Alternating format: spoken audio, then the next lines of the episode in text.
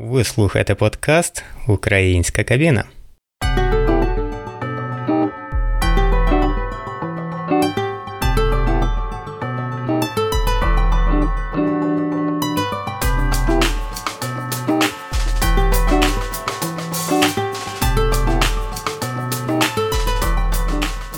Привіт, друзі! Я Дмитро Кушнір. Сьогодні ми поговоримо про один класний захід, про який я вже думав, до якого вже придивлявся два роки, мабуть, хотів туди з'їздити, подивитись. Правда, відбувався він завжди. І цього року відбудеться під кінець травня. Зазвичай це розпал сезону перекладів на кілька днів кудись поїхати в іншу країну. Це завжди важко. Ну, цього року. Захід відбувається онлайн, їхати нікуди не треба, та й роботи не так, щоб аж через вінця. Так що цього року я візьму участь у цьому заході, як слухач, як учасник. І, до речі, на прикладі цього заходу ми побачимо чудову стратегію, що робити в тому випадку, коли вже квитки на офлайн захід продані для ранніх пташок, коли люди прекрасно розуміють, що офлайн заходу не буде. І от що робити в цьому випадку? Мені здається, що організатори цього заходу знайшли чудову відповідь. Захід, до речі, називається Polyglot Gathering, а поговоримо ми про нього із постійною учасницею цього заходу, поліглоткою, айтішницею, спікеркою, танцюристкою, співачкою і просто цікавою людиною Мартою Мельник. Привіт, Марто! Розкажи, будь ласка, нам трошечки про себе. Мене звати Марта. Я зараз працюю в IT. На роботі використовую англійську мову тільки для спілкування з моїми колегами і трошки італійську, наскільки мені це вдається. Я знаю п'ять мов. Італійська до них не входить. Я говорю звичайно українською, російською, польською, англійською і німецькою. Але у мене є базові знання багатьох інших мов. Наприклад, е, зараз я вчу португальську, трошки китайську, і ще я люблю штучні мови. Я б не сказала, що я її вчу, але я читаю книжку з граматики і словник ельфійської мови, яку придумав Толкін для своєї книги Володар Перснів. Супер. Я теж трошечки айтішник, особливо якщо моєму диплому вірити. А от до речі. На Polyglot Gathering, я знаю, є такий звичай на офлайнових івентах, принаймні, на бейджику вказувати мови, якими володієш. Я колись бачив, у тебе на бейджику були вказані, окрім там української, польської, німецької, ще деякі мови програмування. Розкрий, будь ласка, чи часто там такі мови вказують, і особисто ти, якими мовами програмування володієш? Е, їх рідко вказують. Е, взагалі, я вчилася, це одна з моїх освіт програмування мобільних і веб-додатків.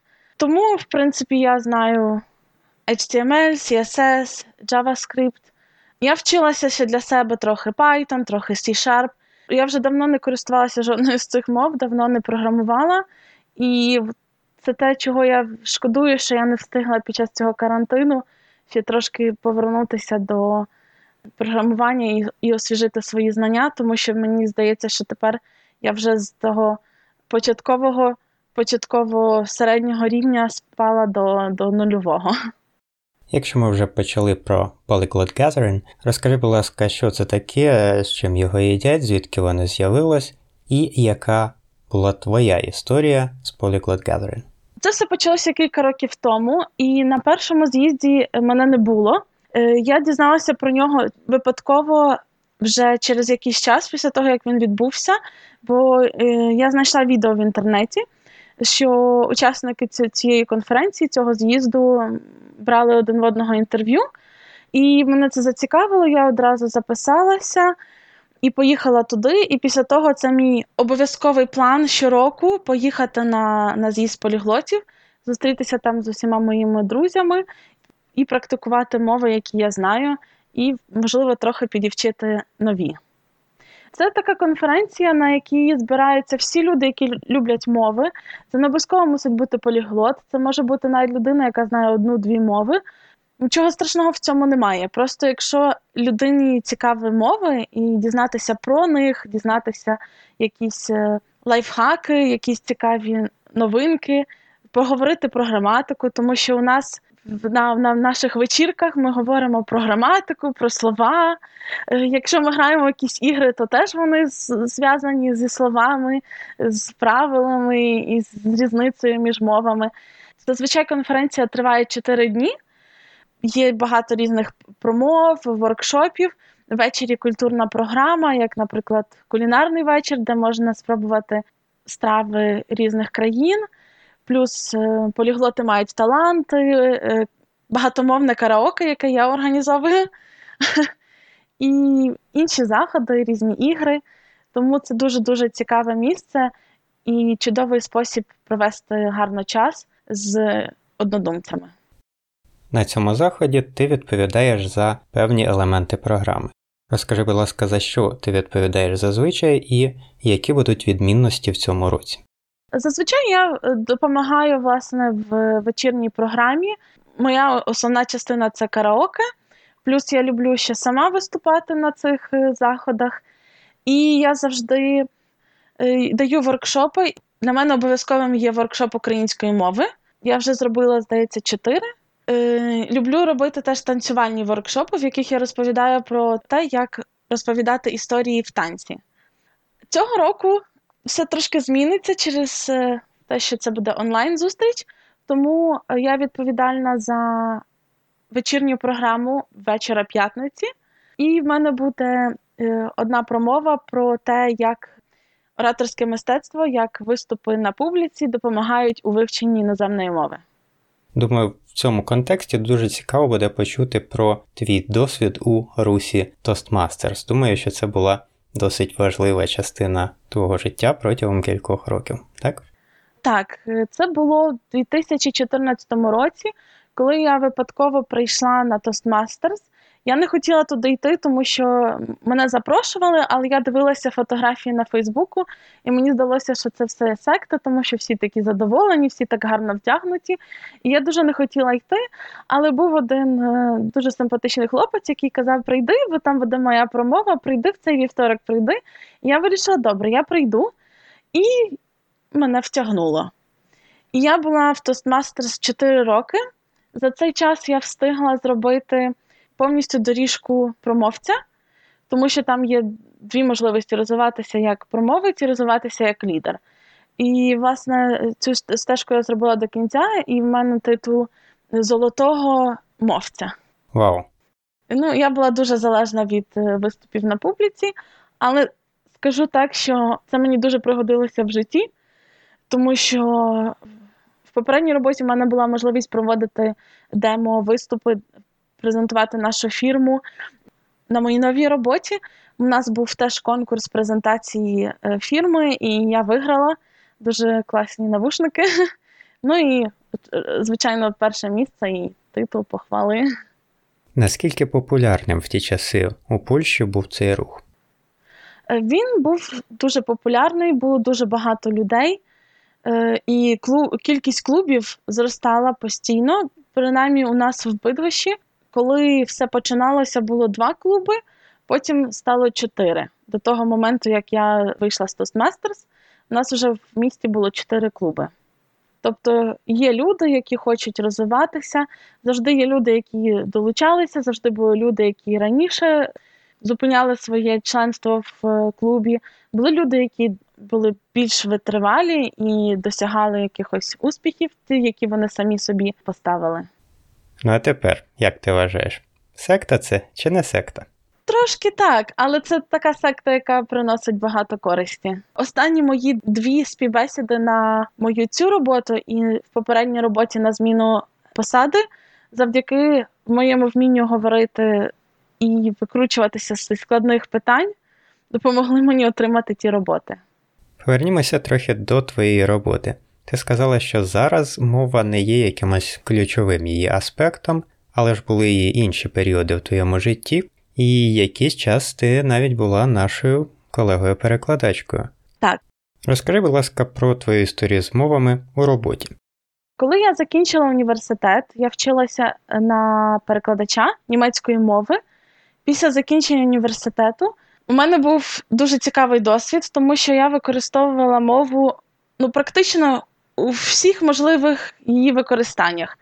Перше, це я робила переклади, те, на що я вчилася.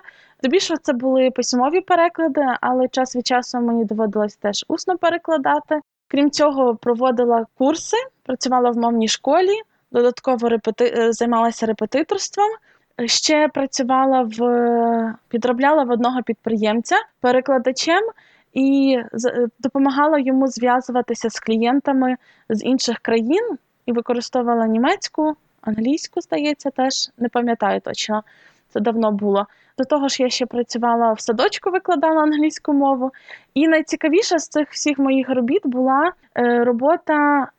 Зараз, напевно, що би сказали, що це копірайтер, але так насправді це більше райтер, тому що треба було писати есе, твори для американських студентів, щоб вони могли потім отримувати за них оцінки. І це була, напевно, що найцікавіша робота в моєму житті, тому що підготовка до написання цих творів займала дуже багато часу, але я дізнавалася дуже багато цікавих речей. І розвивалася в той час, і я прочитала багато книг, тому що мені потрібно було написати аналіз цих книг. Це була дуже дуже цікава робота за рік-півтора. Я написала приблизно 450 сторінок, тобто могла би написати вже власну книжку. До речі, чи маєш ти намір колись про щось написати книжку? Так, в мене дуже багато ідей, просто треба сісти. Занадто короткий карантин.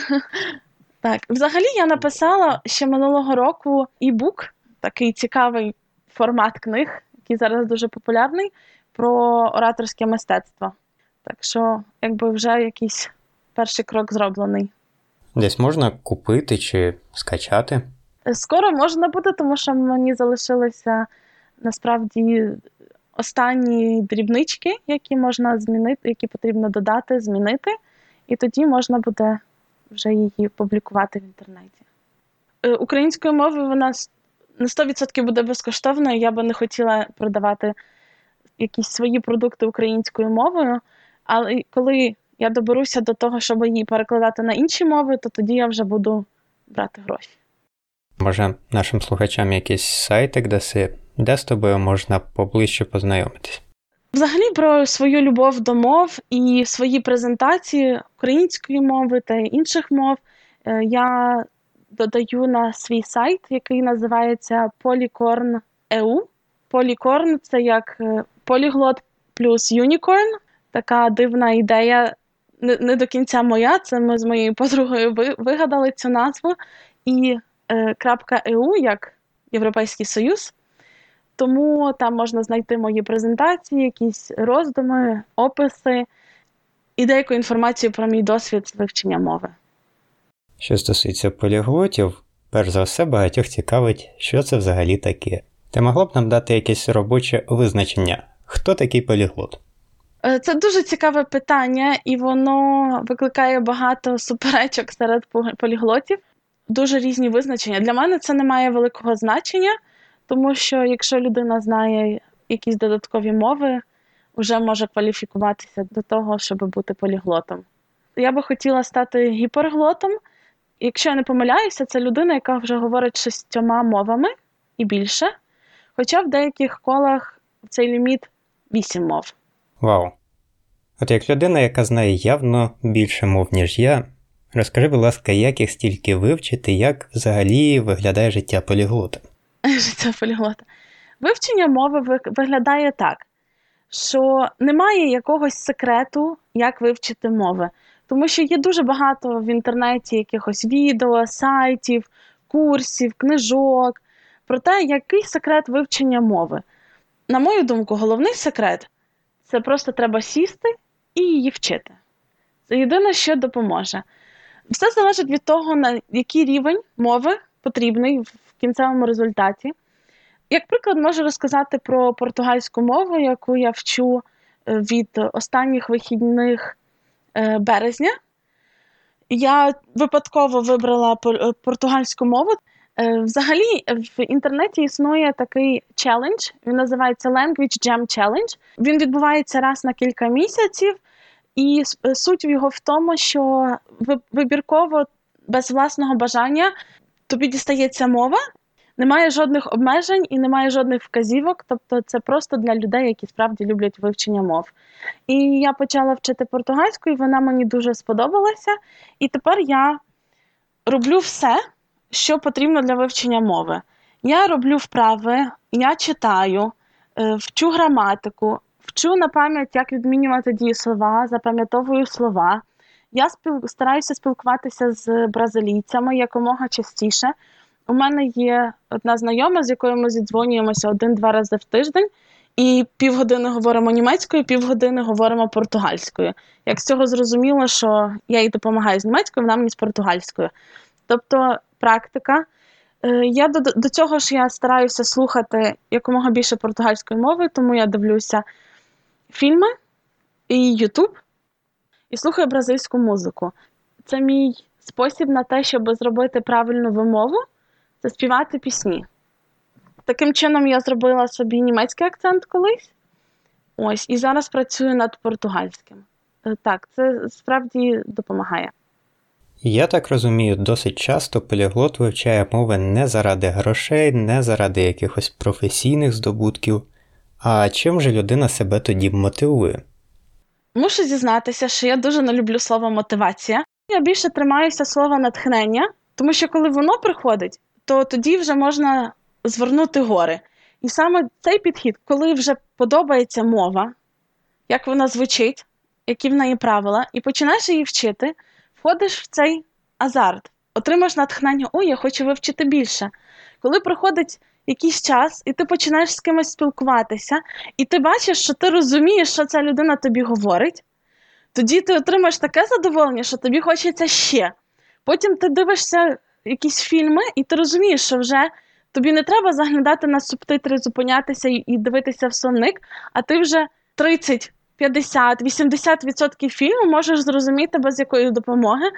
Це ще більше це ще більше задоволення. Натхнення ще більше зростає, і його не потрібно підкормлювати якимись додатковими книгами, фільмами, і ти можеш все все в твоїй голові. А просто коли ти насолоджуєшся саме процесом, і тоді приходить результат, і тоді ти насолоджуєшся результатом, і процесом, результатом, процесом, і тоді все ідеально. Повернімося ненадовго до Polyglot Gathering. Які теми там зазвичай обговорюють? Про вивчення мови, про історію мови, якісь походження, про те, як відкрити мовну школу, е, про якісь незвичайні способи вивчення мови, от, наприклад, за допомогою Нетфлікса, або за допомогою якихось ігор, або ще за допомогою якихось цікавих речей. Багато є воркшопів, на яких можна вивчити бази якихось мов. І ці воркшопи це мої улюблені промови. Тому що через годину я виходжу і я можу сказати привіт, як справи, мене звати якоюсь іноземною мовою, і це якраз то задоволення, коли цей починається процес вивчення мови. Цього року я вперше братиму участь у цьому заході. Радий, що встиг на онлайн версію зареєструватися за ціною для ранніх пташок. До речі, вона ще актуальна до 14 травня. А загалом ми, як перекладачі, дуже вболіваємо за конференції у ці важкі часи, і не лише за ті конференції, де потрібен переклад. Мені дуже сподобалося, як організатори вийшли зі становища з тими, хто вже зареєструвався на офлайн захід. Вони зможуть узяти участь у офлайн заході наступного року, а цього року отримають безплатний доступ до онлайн заходу. Я вважаю, що це чудове рішення, і якомога більше конференцій могли б узяти це на озброєння. Обов'язково передам головним організаторам, що їхня ідея оцінена. На жаль, час подкасту поступово добігає кінця. Якщо хочеш, можеш нам чогось наостанок побажати. Бажаю тобі і всім, щоб мови були приємною частиною життя щоб виникало бажання вивчати мови, щоб ми не покладалися на штучні способи, які полегшують спілкування, тому що якими б ідеальними вони не були, все одно, як казав Мендела, це не точний переклад, коли ти говориш мовою людини, ти маєш здатність торкнутися її серця. Тому жоден Google Translator цього не забезпечить, а задоволення від того, що тебе розуміють, і ще більше задоволення від того, що ти розумієш когось іноземною мовою, воно безцінне. Якщо вже на те пішло, то нас, перекладачів, теж можна назвати таким штучним способом. Але все одно, хоч левова частка моїх доходів походить від того, що деякі люди без перекладу не можуть одне одного зрозуміти. Разом з тим, як людина, яка любить вивчати інші мови, я завжди радію за тих, кому вдалося вивчити мову. І навіть якщо мене про всяк випадок запросили на якусь зустріч, а там виявляється, що всі одне одного чудово розуміють, і, звісно, на наступних зустрічах я вже не буду потрібен. Мені все одно за цих людей приємно, і я ніколи в таких випадках не шкодую. Навіть більше, якби всі вивчили мову, всі почали одне одного розуміти, я був би тільки радий. Але реальність така, що переклад досі багатьом потрібен, а значить хтось повинен цю роботу виконувати. Тому я переконаний, ця професія ще довго існуватиме, і подкасти на таку тему будуть не лише в історичному аспекті. Дякую, Марто, що сьогодні була з нами. Дякую всім нашим слухачам. Пишіть, будь ласка, зі своїми відгуками, пропозиціями. Заходьте в гості, як зайшла сьогодні Марта. Бачите, тут не кусається. І до зустрічі у наступних епізодах подкасту Українська кабіна.